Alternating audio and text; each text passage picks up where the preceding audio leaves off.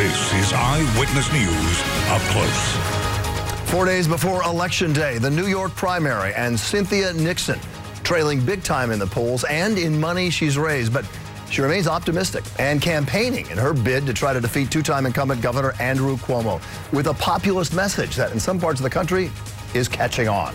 This morning, we talked to the Democratic challenger. But first, one point one million New York City school students starting school last Wednesday, the start of the first full new year for the new school's chancellor, Richard Carranza. So what are his plans, and how will he deal with the tough and controversial issues like making campuses more desegregated? Chancellor Carranza is our guest this morning. And good morning, everyone. Welcome to Up Close. I'm Bill Ritter. Our first guest, already a veteran guest on Up Close, the chancellor of the New York City school system, Richard Carranza. And Chancellor, thank you for joining us. Hey, thanks for the invitation. So, so what's it like? You know, you were on the job four months, and you sort of got your feet wet, learned where the restrooms were and where the coffee pot was and all that stuff. Now you started anew. What's the difference? Would you have rather started your, the job right at the semester, first semester, or would you have rather had this run-up period? No, those the the four months, four and a half month run-up period is invaluable. I got to uh, get out into the community, get to know the community, start to develop a context for what is the New York City public schools. Uh, it was great. So now launching into my first full school year, uh, it's like we had a full head of steam going into this head of steam going into this uh, launch of the school year. You took over a school system uh, that was headed by Chancellor Carmen Fariña, uh, who was a beloved figure, and you inherited a lot of things, some things you wanted to change, some, some things you've wanted to keep.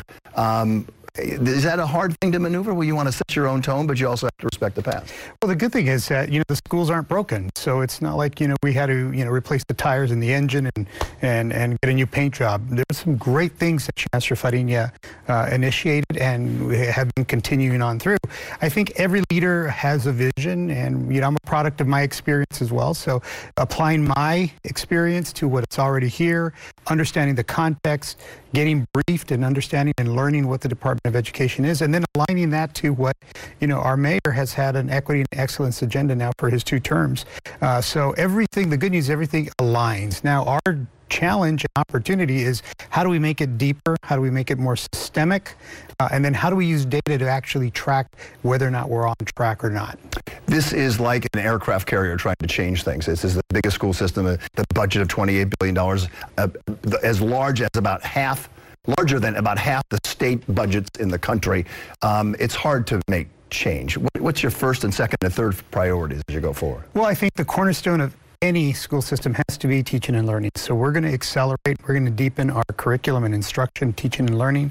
Uh, that takes on many, many different aspects. It's uh, how you do professional development, what kind of materials our teachers have, uh, what kind of support systems we're putting into the field, in schools, in school communities. Uh, and we're, we're really doubling down on what that looks like, making sure that students have high quality materials, but also have high quality instruction, teachers are supported. Second thing is uh, we, you know, as I've gone around in the five boroughs, I've heard from families across the city of New York uh, that there's some credibility issues with us. Uh, they don't feel that we always communicate as strongly as we should. Uh, so we're really pushing to be very transparent this year. We're, we're also going to be communicating in many different ways to our families in their native languages as well. Uh, we're going to go to the people rather than always having people come to us. So really empowering and connecting with their community. And then the third thing is an equity lens. You have to apply an equity lens in a city as a system as large as we are in the New York City Department of Education. Not everybody comes to school equally situated. Uh, so you have to be able to attend to those differences to make sure everybody is rising to the bar that we've set. Well, let's talk a little bit about the inequality gap that exists in schools, just like it exists in society. How do you deal with that? You don't have any control over the economic, social economic status of, of the people who are coming to be your students. Yeah, that's absolutely right. But what we do have control is, how do we meet those needs once those students get to us in school? Uh, and, and when I talk about equity, I'm, we're not talking about lowering the bar for anybody. What we're talking about is recognizing that there are challenges that students and families bring to school.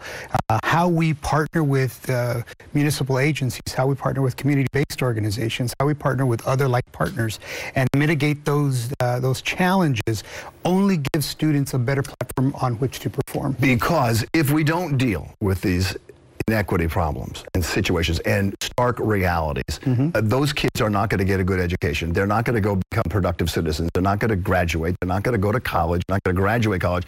They won't be there to fund your Social Security and everyone else's Social Security. Right. So the, the, the very future economic viability of New York City is sitting in our classrooms right now. one point one million students. So we either invest now, and I'm really proud of the fact that this, this mayor and this city council has invested now. We're still working with the legislature to kind of up what they need to do. Uh, but if we don't invest now, we will most assuredly pay more later. And part of your strategy has been, and we, everyone talks about it, a segregated system is, is, is the criticism by many people. Um, part of that is, is where people live, and mm-hmm. other parts of the city are more, are more desegregated than others. Um, how do you deal with that? And And then the flip side of that, and you've heard this because you've been the butt of some of the criticism. How do you deal with that when you try to equalize things? You just say, we're not lowering the bar, you want to raise all ships. Mm-hmm. But the people who are up here, who are getting advanced placements, how do you give those kids uh, the challenges they need while bringing everyone else up? Well, you're not talking about lowering any kind of academic standard, and there's, uh, you know, plethora of research. You know, my opinion is my opinion, yours is yours. Let's look at the research. Um, The research is really clear that when you integrate schools, you don't lower academic standards for anyone. So it's a misnomer out there. And quite frankly, it's a red herring. Uh, the, the fact of the matter is, is that for decades in New York City, we have had uh, a system of barriers uh, to students being able to go to schools, in some cases right around the corner from where they live. Uh, so what we've ended up doing is creating a system of haves and have-nots. So I'm asking the question, we as New Yorkers, do we believe in public schools? Uh, overwhelmingly, I've heard yes. Uh, but if we believe in public schools and the schools belong to everyone in the public, then uh, why do we have barriers that are allowing students to go or not go to schools, sometimes, like I said, right around the corner from where they live? I think it's a germane question, and some of these systems and structures have been around for decades. They tried to desegregate schools uh, in many parts of the country by busing. At one point. Is that is that on the table? Uh, I'm not a believer in busing, quite frankly. I think when you bus uh, kids, it, it creates uh, all kinds of unintended consequences, not the least of which in New York City, uh, to be honest with you, I don't think we need a bus. I think we have some really robust programming in our schools. I think what we've done, again, is create a system of structures that make it difficult for students to actually um, access all of the great opportunities they have in all of our schools. Interesting. Okay, uh, let me talk about a couple of things. Uh, Um, your relationship with the mayor, how, how is it? Great. I mean, he's uh, he's my boss, but uh, he hired a chancellor who's a career educator, almost thirty years as an educator. So when it comes to matters of education, we have robust conversations. At the end of the day, I'm the chancellor, and he lets me do my job. You enjoying this? I'm loving it. We, we, we have some uh, physical evidence of that. Video of you uh, uh, with, I know you came on board with, as a mariachi player and singer, and uh, you've refused to come on up close and do this, but we did get video of you, if we could show this, uh, at the high school. What's up? Yo sé bien que estoy afuera, pero el día que yo me muera, sé que tendrás que llorar.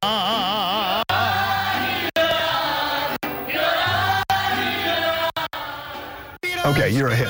So you're a natural. Now, you obviously you love that, right? When did you start doing that? Uh, I've been singing and playing mariachi music since I was about five, six years old. And what do you think that says to the students who see the chancellor, the chancellor of the city schools, doing that in their auditorium? I'm one of them. I could be their uncle. I could be their brother. I could be their cousin. I could be their dad. I mean, it's, uh, you know, I think for all of our students, whether it's, you know, our, our, our Latino students or our black students or our Asian students, it doesn't matter. They want to see people that are authentic, and I think parents want to see some that's authentic, and in a, in a role of responsibility like mine, uh, you know, I am who I am. So I think it's just who I am. Uh, they see what they see is what they get. Well, from the parents we talked to, they seem to like who you are. Uh, and if the, you know, the, after five months now, four and a half months, so you're getting some some good grades. But you've got a big challenge, and you know that. We yeah. wish you luck. We're all rooting for you. Thank you. The future of all of us is at stake on your shoulders. Thank you so Richard much, Carranza. Great Thanks. to see you. All right, come back again. Will do. Um, when we come back again.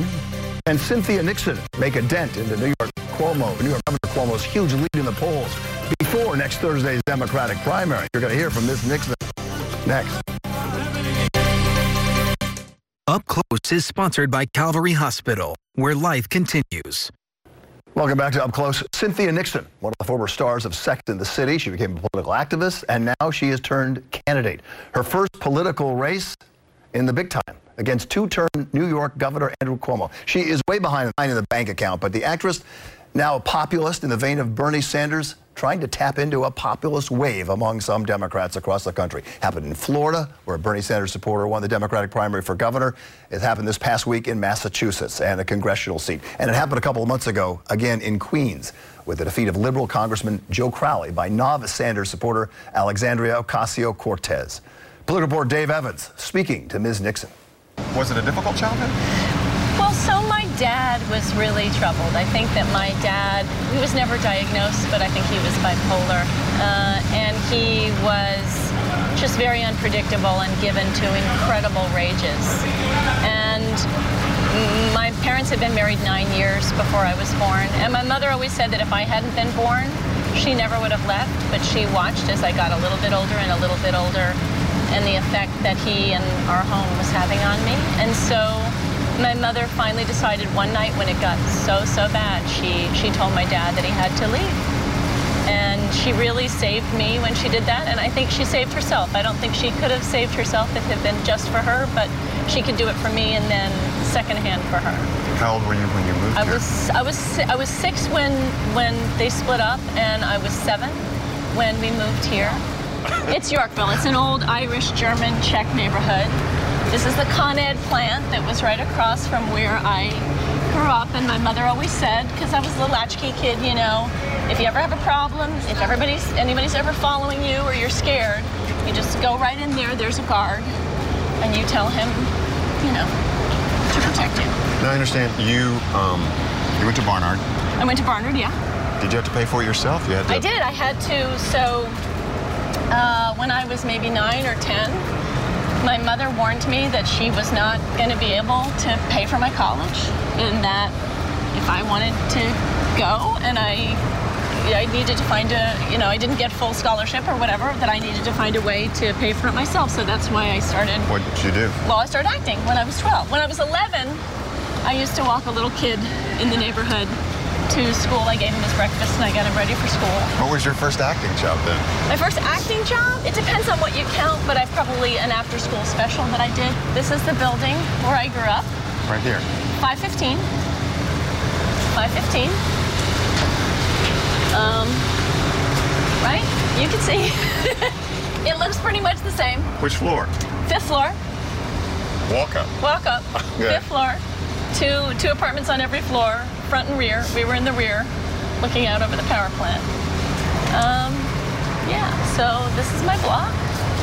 And uh, my wife, who is uh, athletic and, you know, grew up on Bainbridge Island, where they have lots of green and sports teams and stuff, she, uh, she was always uh, astonished that I would tell her that I would come I would come down here after school sometimes or on a weekend, and I would just hit a, hit a tennis ball back and forth.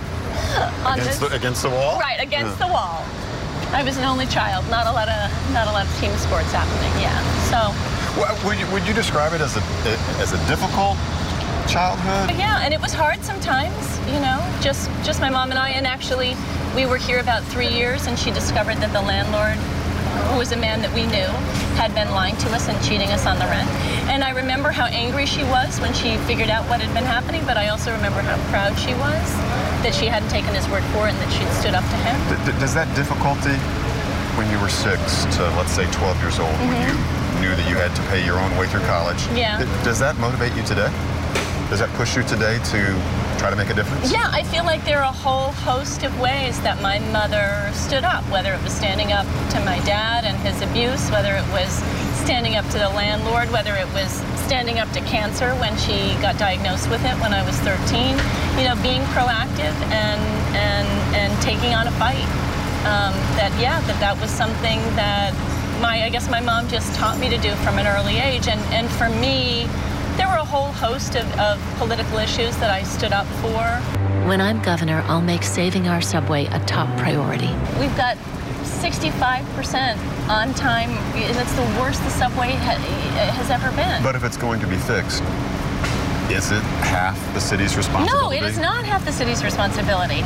It is the state's responsibility. The state controls the M T A. And when you look at how much the city already pays in, in terms of taxes and in terms of fares, and also when you look at, at least at my proposals, because his proposals are a little in the shadows, hard to tell what his proposals are if he really has some. But my proposals are a millionaire's tax, Uh, and, a, and a comprehensive congestion pricing, and a polluter's tax.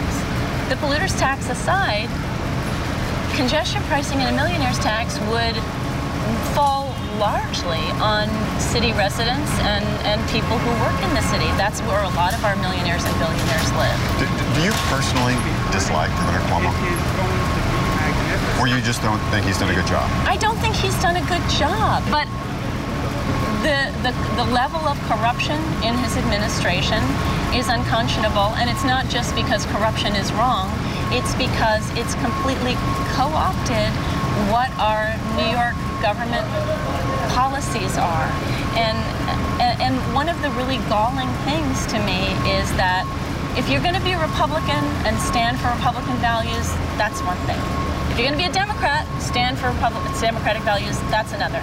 But to be a Democrat and to say you're progressive, but to spend so much time behind closed doors incentivizing Democratic senators to vote with Republicans and literally handing over control of the Republican state Senate through gerrymandering and through this creation, the I D C, and then saying all the, these these progressive things that we haven't enacted here, you would have liked to enact, but sorry, the Republicans wouldn't let me do it. Perhaps his belief is partisanship is how we've gotten this mess in the first place, so why not have Republicans and Democrats try to work together? He's not working with the Republicans, he's working for the Republicans. That's the way I see it. His first, in my view, his first allegiance is and always has been, and I think always will be, to his corporate donors and his Republican donors, of whom he has a plethora, whether you're talking about the Koch brothers, whether you're talking about Donald Trump, whether you're talking about uh, the Mooch, Anthony Scaramucci, the head of Republicans for Cuomo, whether you're talking about Ken Langone. And I think his first allegiance is always to corporations and wealthy people who donate to his campaigns, and he doesn't want to raise taxes on them. Instead, what he's done is he's given them enormous tax rates. He's cut twenty-five billion dollars from states' revenue, and he doesn't want to pay for things like fully funding education or rescuing our New York City subway because he doesn't want to raise taxes on the wealthiest people, and that's the way to do it. Your relationship with the mayor, uh, you're close, but you don't necessarily want his endorsement. One.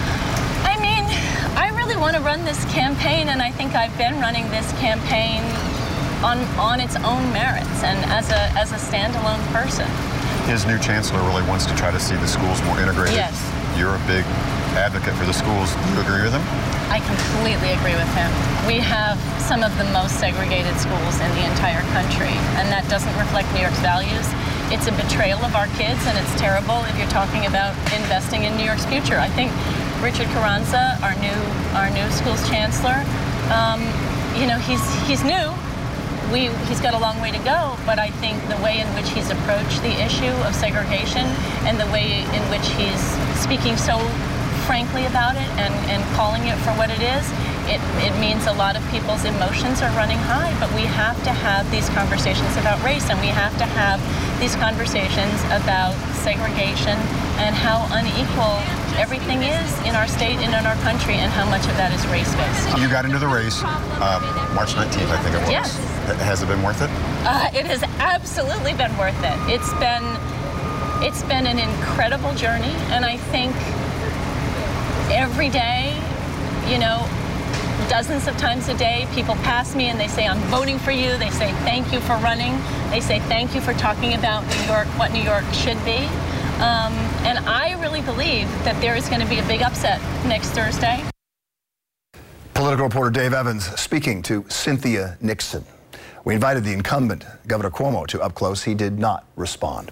Coming up next, we talked to political consultant Hank Sheinkopf and A B C News political director Rick Klein about the governor's race and also another incredible week in Washington. What's it really like inside the White House now that the curtain seems to have been pulled back? Welcome back to Up Close. Another scathing book about the Donald Trump White House, this time perhaps the darkest shadow yet cast upon life in the Oval Office. Bob Woodward, arguably the most prolific reporter of his time, says that President Trump's top aides and staff call it crazy town around there. They fear for his mental capacity and for what he can do to the country and to the world. The president calling it a work of fiction, another stunner. But is it another ho-hum when it comes to reaction from the American people and from Trump supporters?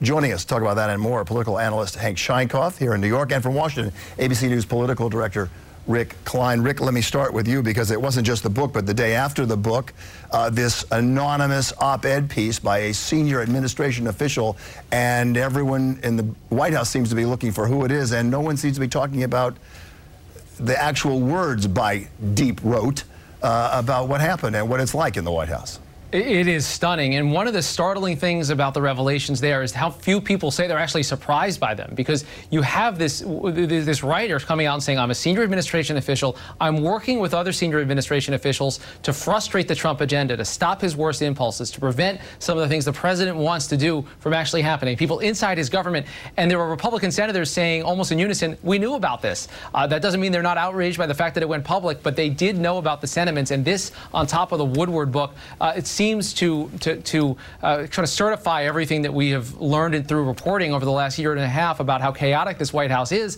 and how many people inside the White House itself are concerned about the president. I've talked to a lot of people, Hank, who just say, I'm sad about this. I'm sad about the state of the country for this, that this is what the people in the White House believe about the president. They should be both sad and concerned. Um, why? Because he's the most powerful person in the world, regardless of his deficits. He's the president of the United States with tremendous challenges in front of us, and none of them are being met. And his major concern is to find out who did it and to cover the tracks. Uh, there was a report on Thursday this week uh, that the First Lady came out and defended yeah. the president. We've never had anything like that. Uh, it, it We've does, never had anything it, like that. It does remind you sort of of the final days kind of mentality around the White House from the Richard Nixon uh, uh, presidency. Well, every day is the final days because they don't know what's going to happen, because none of the staff members, many of whom are professional people, don't have any idea what the president's going to so, do. So what does it mean? You know, you've been around a lot of presidents sure. and worked with some of them. What does it mean for the inner workings if, if, the, if the people and the president now doesn't believe that his top aides don't trust him and question his mm-hmm. mental capacity? What's worse is that there is no infrastructure below that top. He's not filled all those slots. So there's no loyalty from anyone around him, which means he's going to become much more cornered and much more uh, uh, almost a uh, kind of devolving. He's going to, this is a uh, situation where he can only decline in behavior, not increase his capacity. Rick, if you had an interview with someone from the top administration and they came to the political director of A B C News and said, hey, we want to go, we want to do this, I've got to go on camera, but you can't use my name, you got to put me in shadows, would we have run that? It's a tough call, and I I hope for, for the good of everyone that the Times did its homework here to make sure this is a real person with real concerns. But it isn't an easy journalistic call, even if you make that verification, to allow someone to, to have that cloak of anonymity and say these kind of things. You have to be very certain about it, and I think the Times is going to answer a lot of questions about it. Uh, and it, it seems unlikely to me that this person is going to be able to shield his or her identity forever, and what that means when the person, or if the person's identity is ultimately revealed. Uh, I feel like things could only start to devolve from there. I do question the motivations of whoever who, who was trying to do this. Clearly, they, they seem to have done it with the best of intentions to try to let the public know, but what exactly kind of response they expected. The president uh, has explosive anger over this, and, he, and as Hank points out, he's still the president. So what, what exactly got done as a result of this is not clear to me. Very brief, I want to ask each of you in about fifteen seconds a quick pre prediction on the New York primary coming up this Thursday. Cuomo by, uh, let's see, she gets about uh, thirty, he gets the rest of it. All right. He, should he have won by more? Oh, no. That's good. Okay. thirty, thirty, anybody, an idiot gets thirty, no offense. Rick Klein. I don't see any signs that Cuomo is going to go down. I think he's gotten quite a challenge, and I think you saw him respond to that challenge. And uh, it would be quite uh, we, we, it would be quite a manifestation of the sea change we're talking about if there's anything other than a, a solid Cuomo victory. That would be a different kind of sea change, yes, although the, Miz Nixon, Cynthia Nixon, does hold that constituency with her that's sweeping the rest of the country in a smaller, smaller area. All right, thanks. Rick Klein and Hank Sheinkopf, uh, both of you, a Happy New Year, and to all those out in our viewership, too. If you celebrate Rosh Hashanah, a Happy New Year to you, too. Thank you, gentlemen. Before we sign off, a program reminder for you. On Tuesday morning, our annual remembrance of the September eleventh terror attacks. We will once again be covering the reading of the name. Seventeen years since our nation was turned upside down by an attack that changed the country, changed our worldview, None of it perhaps for the better, except that you'll recall, if you lived through it, the country and the world rallied around what happened, rallied around us. There was a collective mourning here and a collective call to action. We seemed united back then, something that today seems indeed so long ago. My honor to once again anchor our coverage. It begins at eight twenty-five on Tuesday morning. And that's going to do it for this edition of Up Close. Tiempo with Joe Torres is next. If you missed any of today's programs, I will post it on my Facebook page Tuesday when I come back from the Rosh Hashanah holiday. Thank you all for watching. I'm Bill Ritter, and for all of us here at Channel seven, enjoy the rest of your weekend.